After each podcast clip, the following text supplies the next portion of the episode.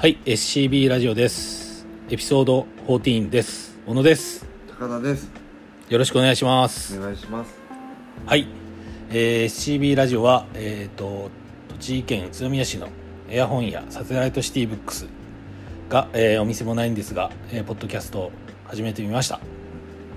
本本屋さんを中心に、えー音楽映画などさまざまな文化の話や作品の楽しさを伝える番組にしたいと思いますはい。よろしくお願いします。お願いします。ということではいエピソード14うん。っていうことになりましたが、はい。えー、と今回の題材としては、うん。えっ、と想定なんですが、はい。えっ、と想定についてちょっと話していこうと。いい想定。いいそうまあちょっとねとあの個人的なものかもしれないですけど想定ということでえっ、とね想定というものは、えー一般的に本を閉じて表紙などをつける作業を指す。うん。講義にはカバー表紙見返し扉帯。はい。のある本は箱のデザイン。材料の選択を含めた造本の一連の工程またはその位相を意味する。ということみたいなんですけど。うんはい。はい。あれなんですかこれ？あの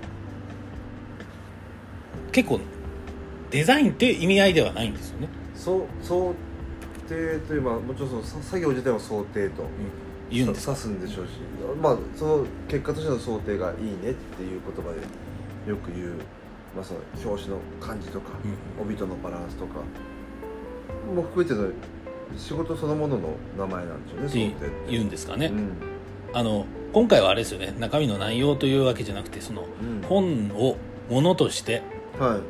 見た時にはいどう魅力的であるかみたいなところなんで、ううどちらかというと小野というよりははい、はい、高田またです。マターですかね。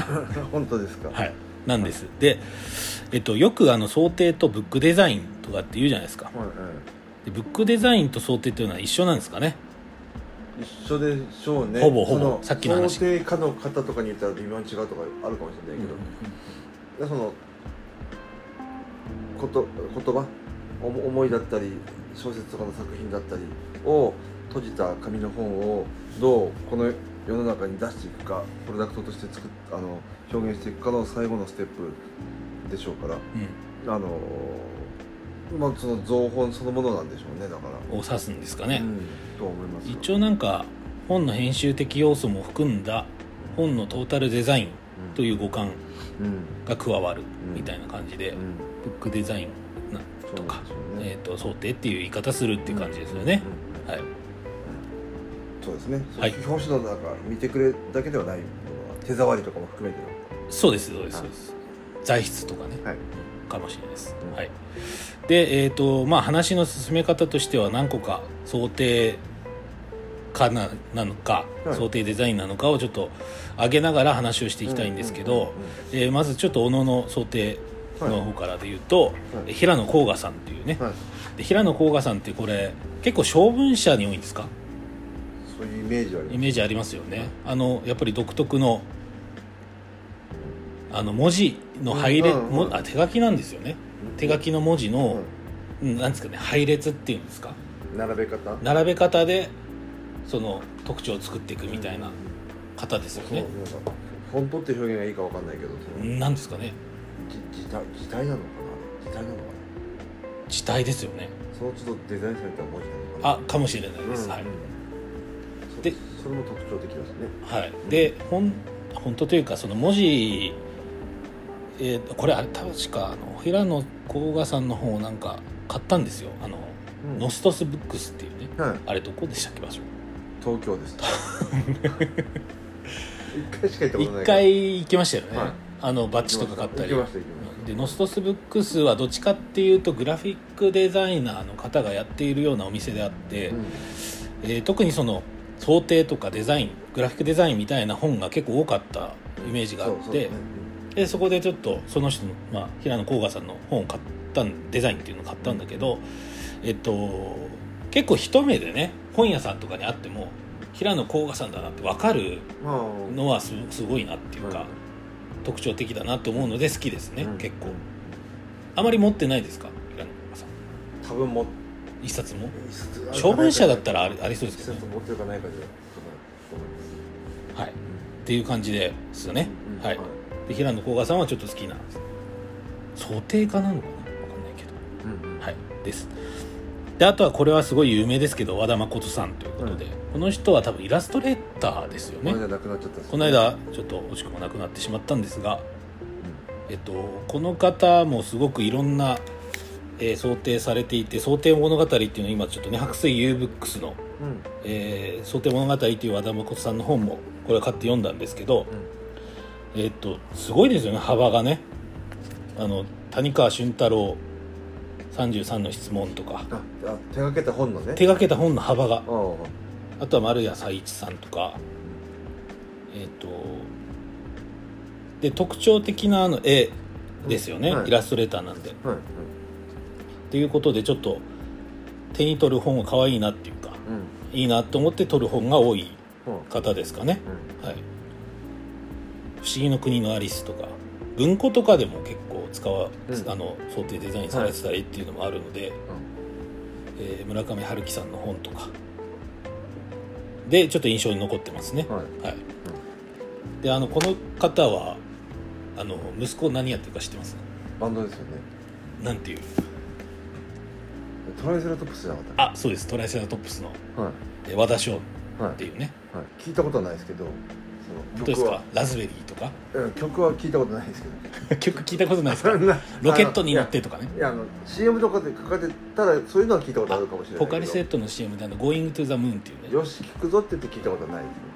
あ本当ですか？はい。でトライセラトップスの和田翔と、まあ、あの奥さんがね平野レミさんうんはいはい。っていうことでちょっと芸能一家っていうことで、トライセラトップス自体もちょっと聞いたこともあってえっ、とすごいね。そあの偉大なあの両親だとは思うんですけど、うんうん息子さんもすごく、うん。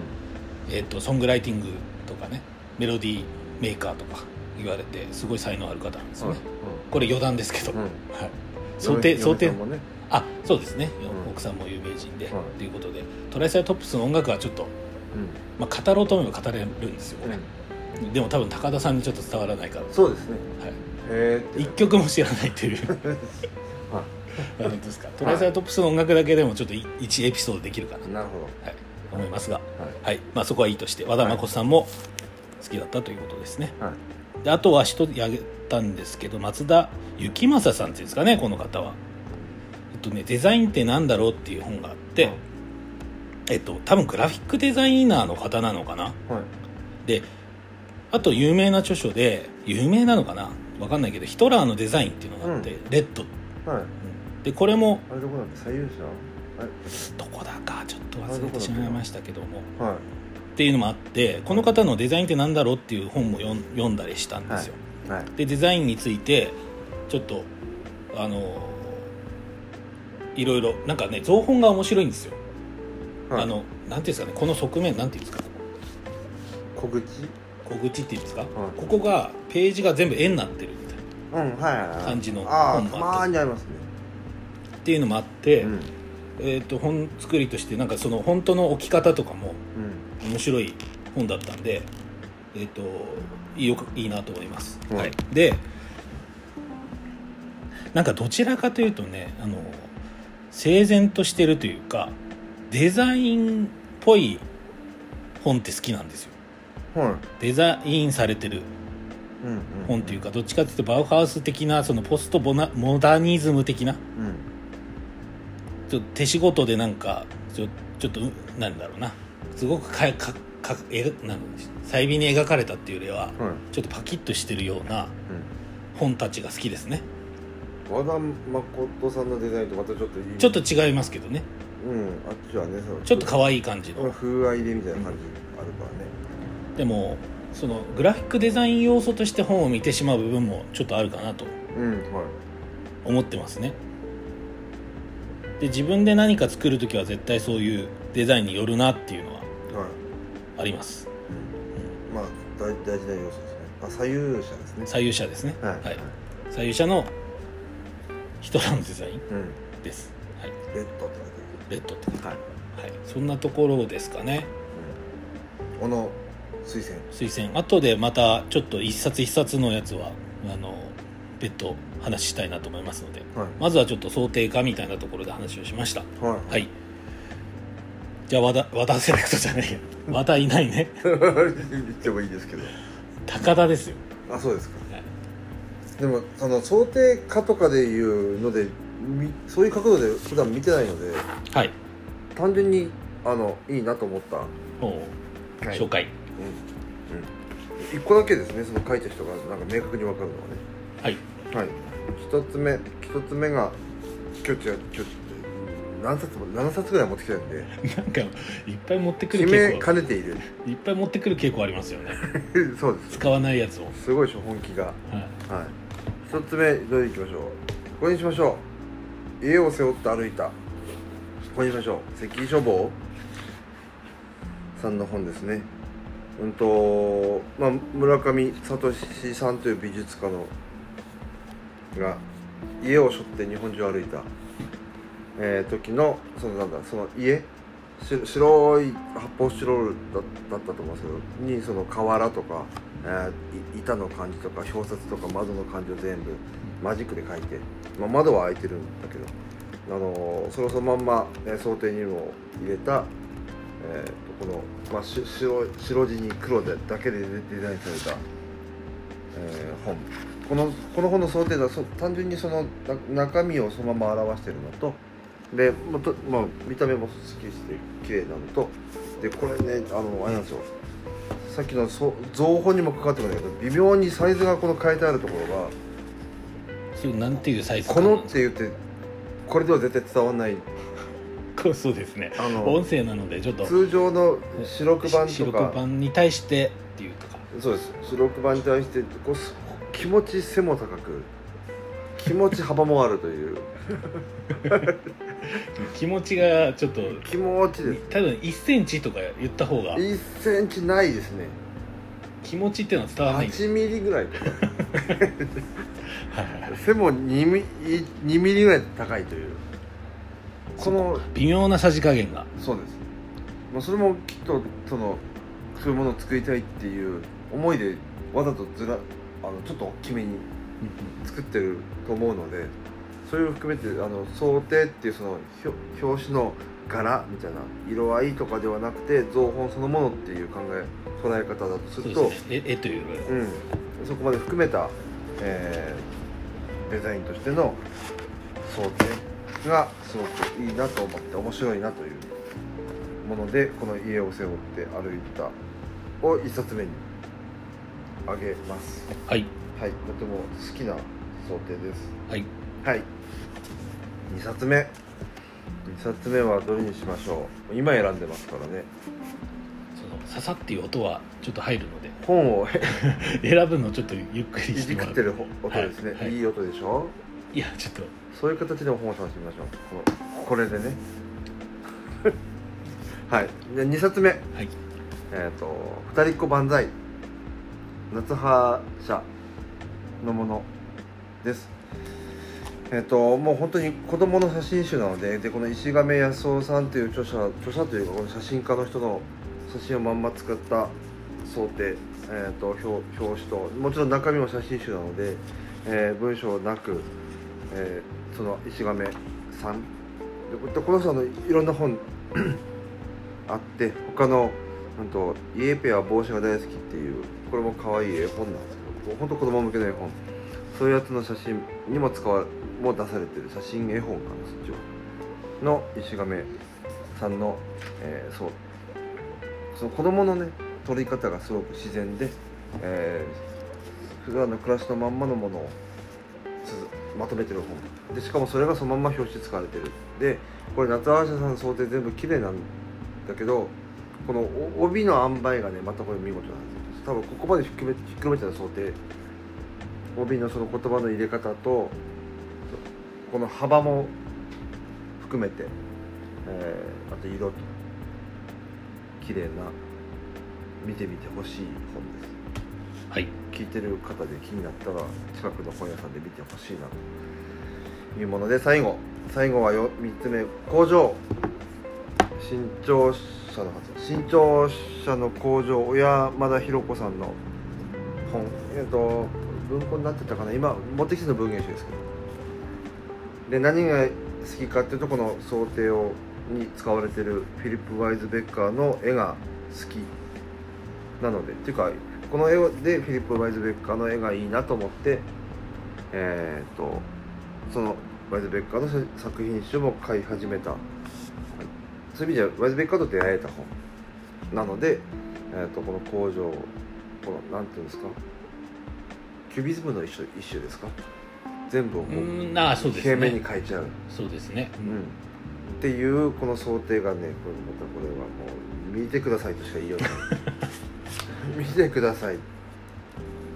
あのそうですね。ちょっとあの想定って結構なんだろう内容とその中身のその絵っていうのがそれはなんか工場っていうことでリンクしてるのかもしれないけど、うん。ね。リンクしてないものってたまにあるじゃないですか、まあ。あれは全部こう表彰してたりするんですか内容を表彰してるでしょうね。その何かそこにメッセージ性がありそうな絵なり写真であればそれはぜそれ絶対的なうん。感じなんですか？でそしたらこれも語っちゃいますけど。はいどうぞ。これは表彰してると思います。特別ではない一日柏書房の。これはアンソロジー「食べるのが遅い」っていううん書士官官房かな。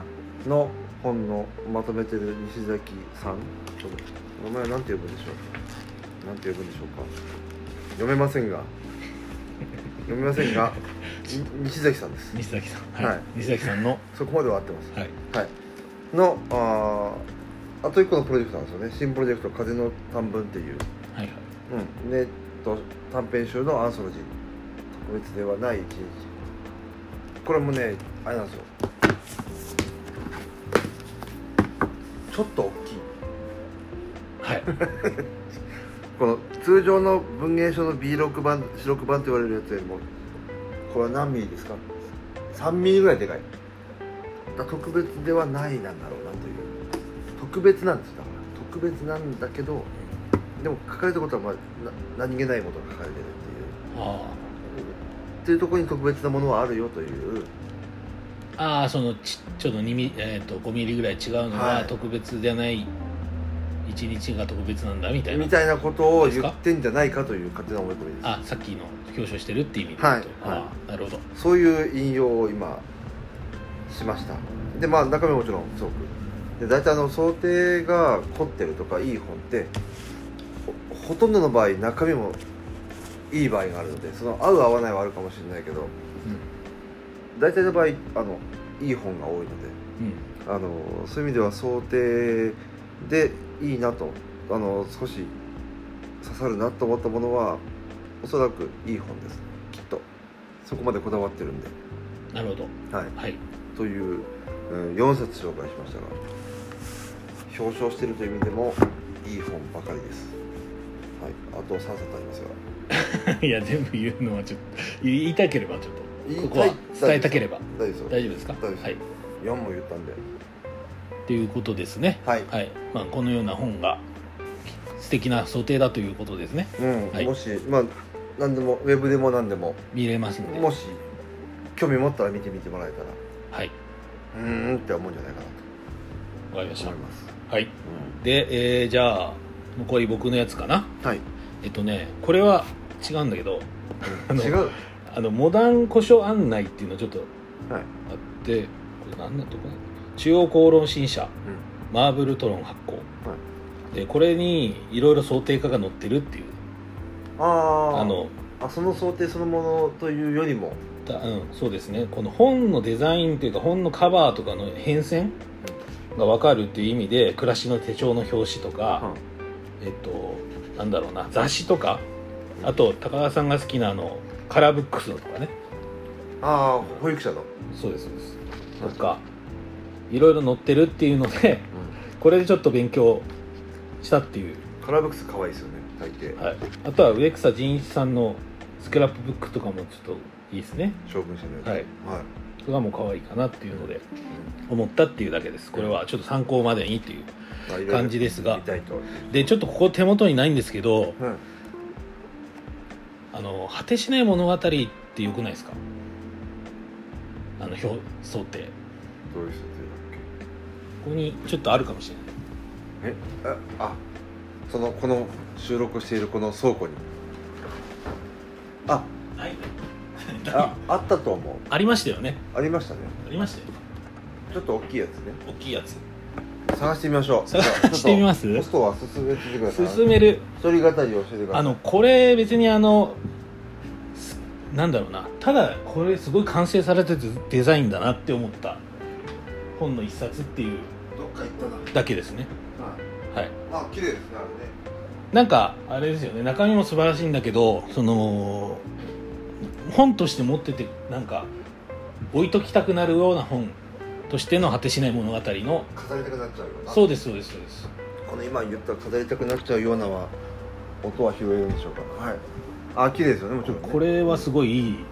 想定だなという。これこそなんか本だなみたいな。うんあと桃のなんか特別特装版みたいななんていうんですかオレンジ色っぽいやつも。はい。いいなってそれただミハイル・エンデが好きなだけなんですけど、うん。まあそれもよいいなと思ったっていうことですかね。ははい。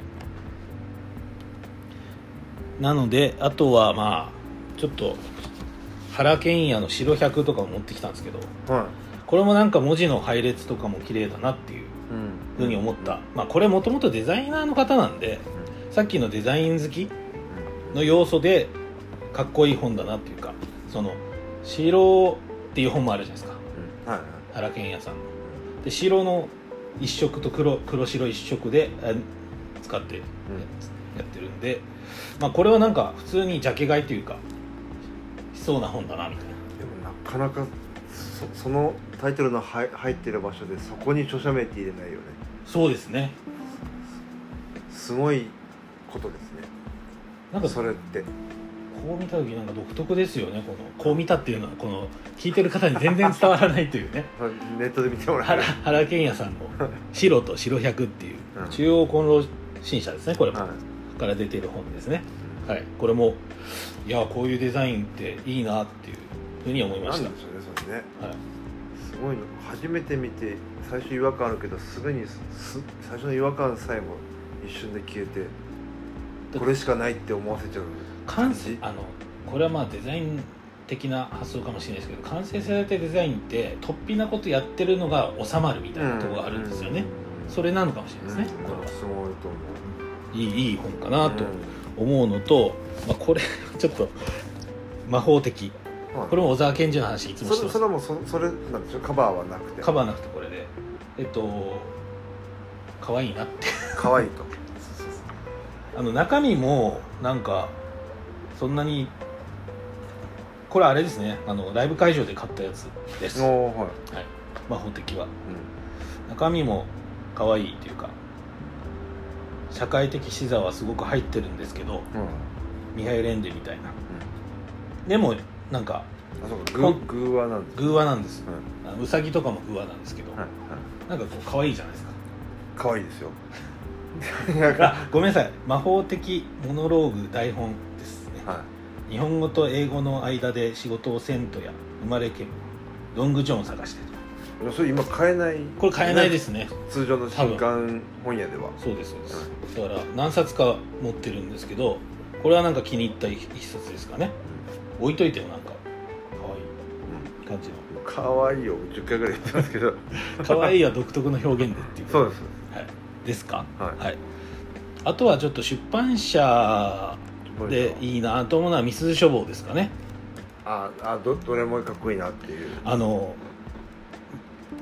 この本なんか手に取ってあこれは面白そうだし魅力だなって思うような本が結構みすゞっていう場合が、多いですね。はえっと、ロランバルトの「明るい部屋」とか、うん。なんかなんかある程度フォーマットがあるよねメス書房ってね。そうなんです。フォーマットがあるんです、なんとなく。はい、あの真ん中にちょっと絵が入って四角く入って写真か絵がはい。入ってて、それがちょっとなんかちょっと大きかったり。そうです。ちっちゃかったり大きかったり。そのバランスは絶妙なんですけど、うん。あれはなんていうデザインなんですか？それはちょっと書房にちょっと。聞いてみていただいて。でもなんかこの本屋さんとかで置かれててみすゞ書房の本がベンチになってるとあいなんか手に取っちゃうみたいな帯とかも含めていいいいっていうような本ですね。うん、うん、け結構あのそれが多い。いい感じの想定作る時ってマットな仕上がりにすることが多いと思うんだけどああそうですね。そうですね。ただ水処方のやつってマットではないつるっとしてる？うん、あのテカってるんだけどなんか安っぽく見えないっていうか。通常テカってるとなんかちょっと安っぽく見えたりするそうですね紙の質感を全面に、うんあこの白百とかもちょっとテカってますけど、うん。こういうでもどっかちょっとマットに仕上げてるじゃん。完全なテカリじゃない。けどそうですね。テカリテカツルツルとした表表紙だけど綺麗なんですよね。安っぽく全然見えない。そうですね。なんかここら辺もちょっと勉強不足で申し訳ないんですけどなんかいいなぜならそれは言葉にできるからとかもいいし。それこそねスーザン・ソンタグさんの本でもいいなって思うのがあるんで、多いなと。うんいいなぁと。思思いますね。いつもいいなと。そうですね「夜と霧」とか。う「サードプレイス」とか。あ長田博さんの本とかのんうん。美しい想定っていうか、はい。なんつうんですかね。うん。みすずから出てる長田博さんの。あれはちょっとふさっき言ったフォフォーマあるフォーマットがいないですよね。ありそうなフォーマットからは外れてるやつ。そうそうそうでもなんかちゃんとみすずっていうのがうん。マークされてるっていうか刻印されてるような感じなんでみすず書房を語れるようなあれではないんですが人格っていうか人物ではないんですが あのいいなと思う本を探すとみすず書房のことが多いかなという松茸とか、ああ綺麗だね。はい、綺麗ですよね。そういう角度であります？そのこの版版版社のやそうそうそうつ綺麗だなとか。版元によってはいろんな本のデザインがあるからみすず書房みたくそのバシッとなんとなくフォーマットもありそうな感じ。なんかみ分かるっていう。そこまでカラーで出るのかな。いんですかねなあんまり、ま毎回あの凝ったそれこそ手触りやうん。その光の当たり具合とか素材で凝ってるなと思うのはさっきも挙げた中でも夏発射のものとかはそうだと思うんですけどうんでやっぱなんずっとあって全然当然飽きないしあの見るたび綺麗だなと思うしあの中には日焼けしてもまたそれが風合いになって綺麗だなと思ってたりするものも次曲とかもそうだろうしあのあるのでそういう意味じゃ夏葉社さんの方は綺麗だなと思いますよねああでも別にこうか固まった形があるわけじゃなく本当にいろいろ種類はあるけどどれもいいなとバランスいいなと思うし単純に綺麗だな形とかも結構違いますよね。そのは版型もね。版型も違うけど相当自由にやられてる、一冊一冊のうん。なんか本として。これは内容だけではなくて。うん、この内容でものとしてのとか。この見見た目はうんなんかあ全てが納得いく感じの本にはなってるんじゃないかなと思います、まあ、皆さん多分すごく一生懸命これ作ってるんだけどあの、まあ、ち大きくない出版社でそういうものがずっと実現してるのはすごいなとは思う感じですね。だって一人でやってるわけでね。すごいですね。本に対本作りというかうん。に対しての思いが伝わるようなそうですね。出版社なんだということで。そうですね、うん。みんなみん「なさよならの後で」とかもいいですか？綺麗ですね。綺麗ですよね。はい、だい。ず家にあるけど。飾ったりして。か飾ってるというかもう何回か読み直す感じで。その度に手触りも含めていいなと思いうん。ますはい、そのぐらいでしょうか。そうですね。あとあのじゃあ高田本本編愛の中でちょっとなんかこだわりの部分とかあれば、あ想定で。そういや想定まあ想定ってまあ言ったら本全体のことだっていうふうなもので捉えた時にありますか？何か。ページの色とか。ページの色があの違うのありますよね。途中で。ありますね。1章と2章は違う色とか。そういうのありますよ紙ね。紙が違うとか。そういうの見るとやっぱりあのとかあのこの間あったのがあれですよね。沼ブックスのあれです。アイオワ時そうアイオワ日記とかはもう10色ぐらいあってバリエーションが。はい、その表紙の。もう買う時に迷う全部買わなくちゃいけないんじゃない？全ですか部 10, 10冊、はい、はい。そういうこう想定とかも含めてあの表現してること。遊んでるって表現が正しいかわかんないですけどた楽しんで作られてる感じがするものっていうのはやっぱり、うん、丁寧より丁寧に売ろうっていう気持ちにもなりますよね。本本を売る側として、なるほど。うん、ちゃんとそこの良さを全部のお客さんに見てほしいなと思って並べる感じがする、うん、しその並べる本屋でありたいと思います。しそういう意味合いを感じてます想定には。なるほど。デザインにはね。重要な役割を占めているということで。うん。出会いのきっかけでしょうし。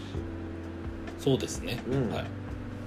なのでちょっと、まあ、でさっきもちょっと繰り返しになっちゃうけど想定がいいものって大体中身もいいので、あのー出会う出会い方の一つとしてヒントになるのかなと思います。そういうのはあるあるんですか？例えば、えーレコーデレコードでいうジャケ買いみたいな。ジャケ買いすることありますね。そう相当あります。相当ありますっていうかまずそのパッと見てあいいなと思ったものはまず記憶に残ってるので、まあ、さっきのみすずの話じゃないけどうん。あいい本かもしれない。あ見たい本かもしれないっていうインスピレーションのうん。絵先絵先というかね。そうですね。だからこれ数年前にちょっと考えたことであの本って一番珍しい買い方をすると思っていてあのん中身が分かんないものは基本的に買うのであの洋服だったら試着もして肌触りも考えてあと寒いからセーター買おうだし暑いから T シャツ買おうって機能があらかた想像ついて買うんですよね。でご飯屋ラーメン屋さん行ったらラーメンの味がなんとなく思い浮かんでてでラーメン食べたいから食べる食べるんだけど本って分かんないもの買うのでまあそれはあラブストーリーだとかって分かっててそこまでは分かるけどどんなラブストーリーか分かんないで買うので買い物の中でも不思議な買い物だなとは普段から思ってるんですけどその時に後押しするものが想定だったりするのかなと思うので大事だしその出会いはだあの読み手側も大事にした方がいいんじゃないですかねとは思う想定っていうものは。そうですね。なんか本本買う時にちょっと試し読みするって人がいるけど俺は、うん。俺はっていうか僕は、えー、としないですね基本。うん、うんあのちらっと見て面白そうだなってことはあまりしないです、パラパラっていうか、うん、もう買 う。いい。買う。パみたいな。ッ買う。そうそうそそれ大丈夫ですか？富豪の買い方なんでういやあのちゃんとそこまではあの見ますよ。あのなんだろうな値段とかは。うん見ますけどもなんかその試着的なことをしないですね。うん。あんまり。あの本当にその時にやっぱりすごく大きい情報だと思うので想定って。手触りも含めてやっぱいいなと。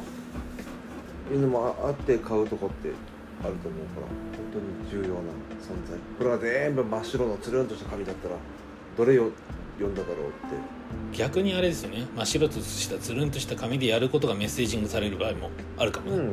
そそれがすごくハマってれば、それそういう想定っていう。はい、美しいものもあるでしょうね。もちろん真っ白で。